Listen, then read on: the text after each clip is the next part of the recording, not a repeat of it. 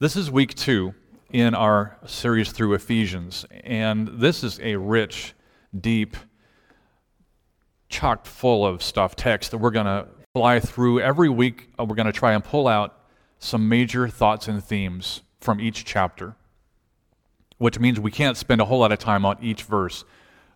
But if you weren't here last week, in chapter one, a very brief recap, you can say it in three words chosen adopted, forgiven.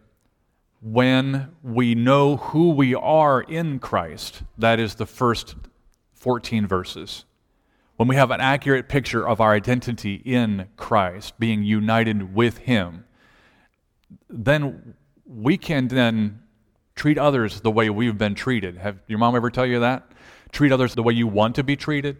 And so when we realize God's mercy and love toward us, we want to treat others the same and so that uh, got me talking about this hospitality ministry and how people matter to us. When they come in the door, we need to be proactive about not just greeting them, but connecting with them on personal levels and the things that we're going to do to try and foster more of that here. And then we talked about praying. Praying intentionally, one person praying for one person. And maybe if you were here last week and you heard that, maybe that person was already in your mind, you knew who that person was going to be, and you have been faithfully praying for that person. That is going to be something throughout this year I'm going to be reminding you of, and we're going to be tangibly reminding each other to pray for that one person. And I, and I put it this way I didn't make this up, but um, I put it this way we are praying for the lost to be saved, we are praying for the saved to be discipled, and we are praying for the discipled to be deployed one of these levels, we're praying for the next step in the, in the spiritual growth process. So it's likely you're the one praying for that person that you and I also need to be moved from one step to another. Maybe, maybe you're in the midst of us here and you haven't put your faith in Christ. If, if it's something that you're thinking about or have struggled with, or you're, you're attending church but you don't really feel like you've ever trusted Jesus for, for anything, and you don't feel the forgiveness, the covenant that Andrew talked about earlier. And so maybe your journey is to move from this being lost, and Ephesians 2 will help us do that, to a person who is in relationship, in connection, in life with Christ. Maybe that's your first step. Or if you are that person, you've made that step, you've trusted in Him, and you know you're forgiven, but yet you're not growing spiritually. You've, you've stalled out. Something in you is like you've plateaued, and you don't have anybody speaking into your life personally, like JC and Leslie talked about. These relationships that disciple a believer into a deeper walk with Christ. Because we're not just supposed to do this vertical relationship with God, it has to be lived out in horizontal relationships with other Christians. You need a Paul you need someone teaching you and leading you in spiritual depth. You need a Barnabas, someone to come alongside you and encourage you in your faith. And you need a Timothy, someone that you are speaking into to grow them in their faith. So there's this, there's this, these, this process that we're in. Uh, but maybe if you are being discipled, you need to be deployed somewhere. You need a place where you can serve. Uh, you, you kind of feel like your wheels are spinning, you're waiting on God to do something in your life to just get you out of the box and into somebody's life or into a, an environment where you can flesh out these gifts that you've been given. You need to be deployed. Let's be praying for each other in these ways specifically. So that's chapter one in a nutshell. Chapter two. Here's, again, three things that um, I don't know what it is about preachers and three things, but it's, it's kind of that way. It's who we were, what God did, and our response. So let's just make sure we got this down. You, you guys over here, say who we were. Who we were. In the middle, what God did. And over here, our response. Okay, now with feeling, okay? Who we were. Ready?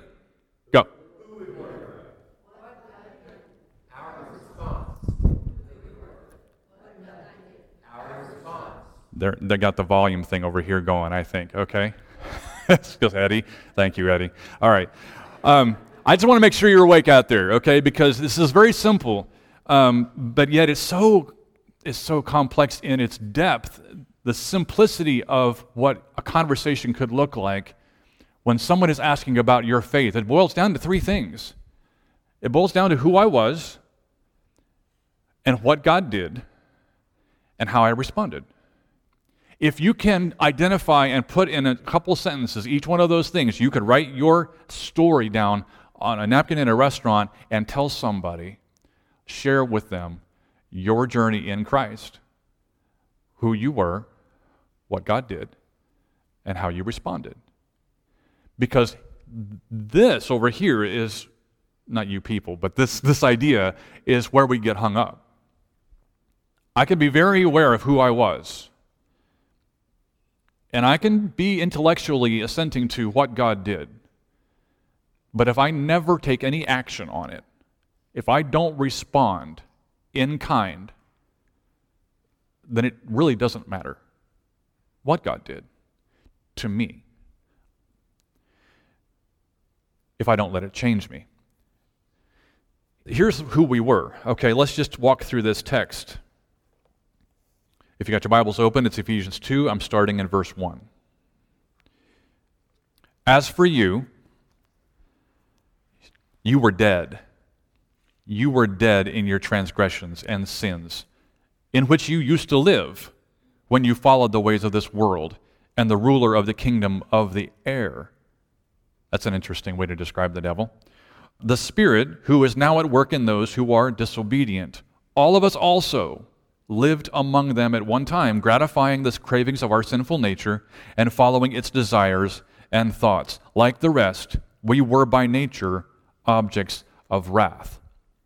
That's, that's the New International Version. Let me recap this in the New Living Translation, which is a great reader's version if you're interested. New Living Translation, he says, Once you were dead because of your disobedience and your many sins. See, in the Bible, it's not necessarily whether you're good or bad. In Scripture, it's all about being alive or dead. Adam and Eve were told, don't eat of the fruit of the tree of the knowledge of good and evil, or you will what? Die. Spiritually, relationally, physically, you'll be separated from God. That's death in so many ways. And Romans 6 talks about we were we died to sin. How can we live in it any longer? There's a death that happens when sin rules and when Jesus brings life, that dies. Death dies. I love that picture. So, you used to live in sin like the rest of the world, obeying the devil, the commander of the powers of the unseen world. We're going to see this flesh out here in Ephesians 2. Paul is, Paul is emphasizing in this letter there, is, there are forces at work in the unseen realm. There are forces of evil at work among us. He is the Spirit at work in the hearts of those who refuse to obey God. See, most people think they're just doing their own thing, they're living their own life, they're making their own rules. Really, what they're doing is they're obeying the devil, they're following the ways of the evil one without really even knowing it. And he says, all of us used to live that way, following the passionate desires and inclinations of our sinful nature, of, of, of, the flesh. And by our very nature, we were subject to God's anger just like everyone else. Paul describes our life before Christ as death, under the control of the devil, doing his bidding, ignoring God and his claim on our lives. And common sense says if we were, we're sitting ducks for God's wrath, we're just waiting for judgment day. And this is a little different assessment of what folks normally would call an unbeliever. That's, the, that's what we were. That's the bad news. But this is what God did. Verse 4. But because of his great love for us, God, who is rich in mercy, made us alive with Christ. See, there's the contrast. He made us alive. We were dead. He made us alive with Christ. Even when we were dead in sin, And here's that line it's by grace you've been saved. What did God do? God raised us up with Christ and seated us with Him in the heavenly realms in Christ Jesus.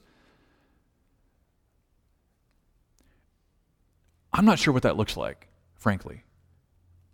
I mean, it's not just He forgave our sins, which He did, but He, he took us somewhere. He put us somewhere. He put us with a person. He put us in a person, in the person of Christ. He seated us in heavenly realms in Christ Jesus, we have with we are with him in him in heavenly realms that oppose the evil that's in the unseen realm. There is a battle going on. Why did he do this? Verse 7 In order that in the coming ages God might show the incomparable riches of his grace expressed in the kindness to us in Christ Jesus. There are people watching there's somebody going to hear this story about us, and we need to point to Jesus because of what, what God did.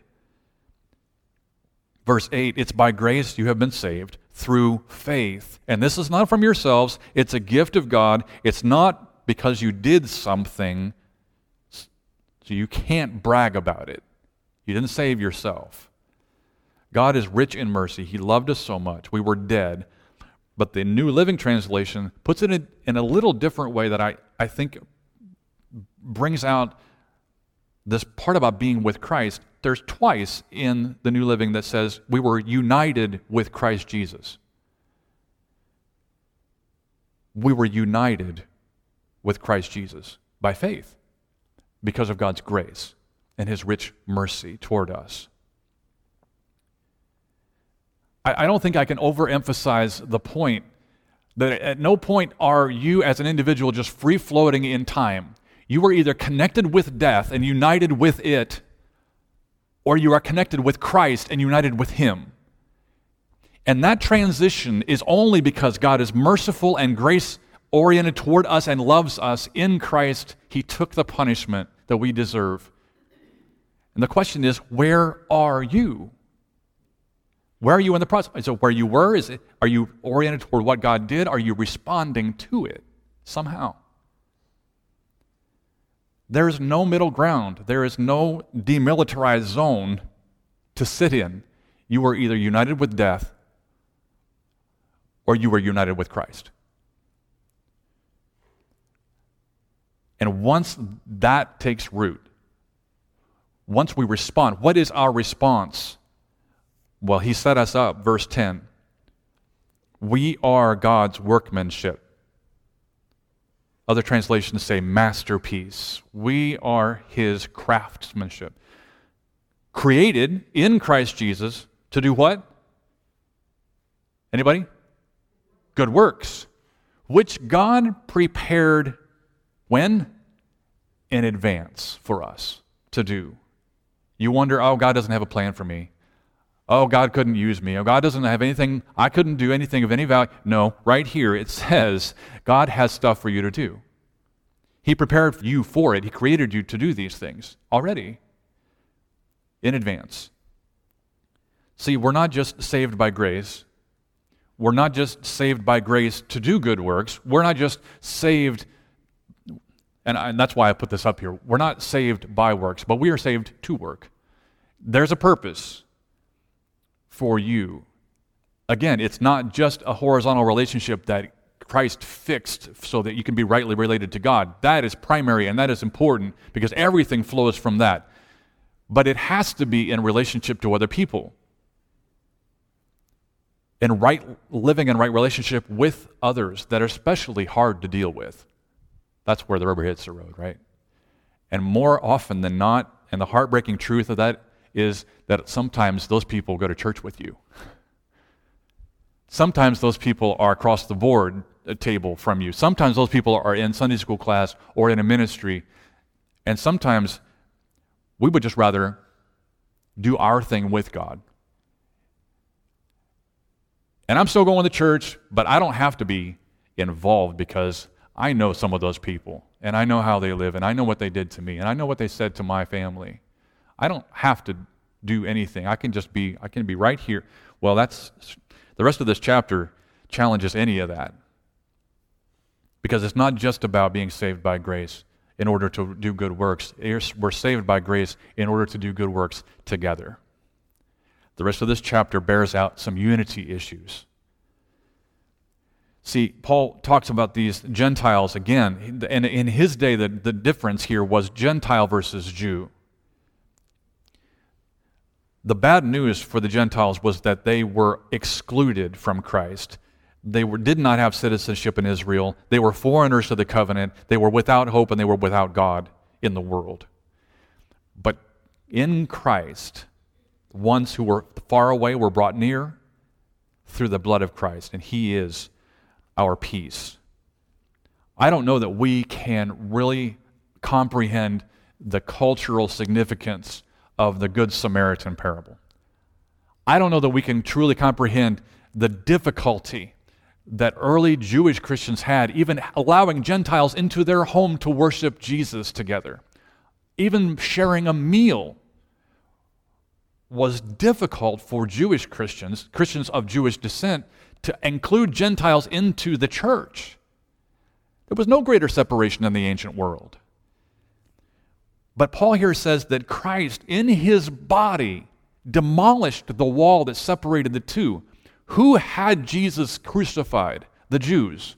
Who put him on the cross? The Romans, the Gentiles. And together they, they killed Jesus Christ and in his body and in his death, by his cross, he brought them together. Is that a huge irony or what? Is there anything less likely to happen? His purpose, verse 15, was to create one new human out of the two, making peace. And he is still making peace. You probably heard in the news lately that Iran's been in the news for a long time, but lately it's been just hugely inflammatory. There's lots of things going on in Iran, and, uh, and the U.S. response to all kinds of things that, that have happened over the years. And, you know, nothing happens in a vacuum, it's all a part of history. But you might be interested to know there are things that the mainstream press isn't interested in reporting that's going on in Iran. This article from the Gospel Coalition is dated three years ago. Check this out. The Iranian Revolution of 1979 established a hard-line Islamic regime. Anybody old enough to remember that? The hostages taken right before uh, the U.S. election in 1980, and the outgoing administration, Jimmy Carter, and the incoming of Ronald Reagan, and all of that, all of that, that was the, the Islamic Revolution of 1979. And over the next two decades, Christians faced increasing opposition and persecution. All missionaries were kicked out. Evangelism was outlawed. Bibles in Persian were banned and, and, and became scarce. Several pastors were killed. And the church became under tremendous pressure. Many feared the small Iranian church would wither away and die, but the exact opposite has happened. Despite continued hostility from the 70s until now, Iranians have become Iranians have become the Muslim people most open to the gospel in the Middle East. As a result, more Iranians have come to Christ in the last 20 years than in the previous 13 centuries put together since Islam came to Iran. Uh, there was an estimated 500 people, 500 Christians at the time of the revolution after everything was stamped out and the diaspora occurred. But now, some estimates are that there are more than 1 million Christians in Iran today.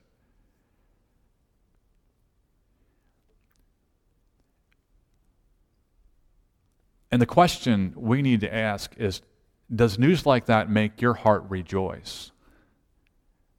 Are you encouraged by thousands of Muslims coming to Christ in the Middle East? Or are you skeptical? Are you slightly resentful? Do you have personal ties to loss because of conflict in the Middle East? Do we really believe and pray for peace from our own hearts to people who are not like us, who don't speak our language, who have a, a worldview that is distinct and opposite from, from ours? Do we have a love for them to come to Jesus? Do we really believe and pray for that picture in Revelation chapter, chapter 7, verse 9, that a great multitude from every nation, every tribe, every people, every language will stand before the throne and before the Lamb. Jesus is calling Muslims to himself by the thousands. Does that quicken your heart? Did you know that the first Christians, the very first Christians for centuries, they weren't Americans? They didn't speak English. They didn't even know what biscuits and gravy were. You know what I mean? They had never heard of a King James Bible. They were nothing like us, but we stand on their shoulders as descendants of their faith. Identity in Christ is important as unity in Christ. We cannot underestimate our witness to the world in our unity or in our disunity. It will speak loudly in our town. It would follow that if I'm united with Christ and you are united with Christ, that I'm somehow united with you. And you're my brother or you're my sister. And your family. So, how is it the body of Christ can get so divided? Well, it's the work of the devil. It's the work of the evil one. Do you think, the, you think the devil doesn't come to church? Oh, sure he does. He knows where his stragglers are, he knows where the weak spots are. He knows how to get our attention. As sure as the Holy Spirit is here, the devil's here too. As sure as the Holy Spirit's calling you toward Christ, the devil's distracting you away from him by any means possible.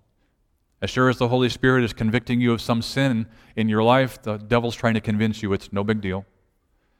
As sure as the Holy Spirit says you need to forgive and reconcile with another church member, the devil's making sure that you're afraid or that you're too proud or that you're too bitter to make the first move to make peace. Paul makes a big deal about unity in this book.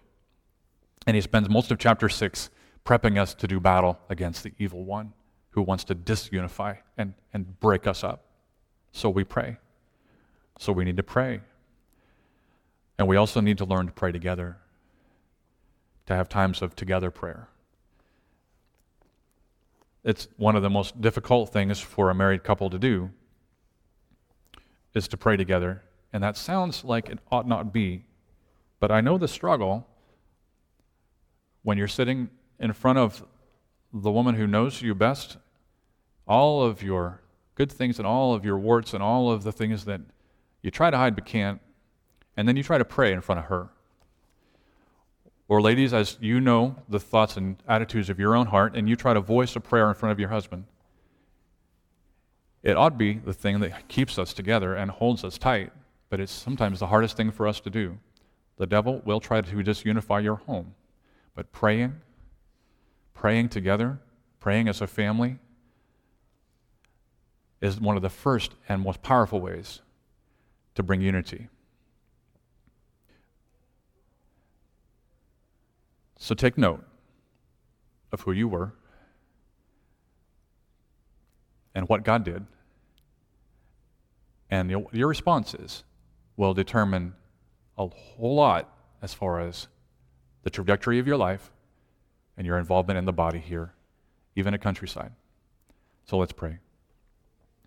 God, we thank you for all the ways that you most powerfully just reach to us in grace and, and through your mercy. You've loved us. Uh, but you've left us with a choice. You've left us with, with room to, uh, to respond.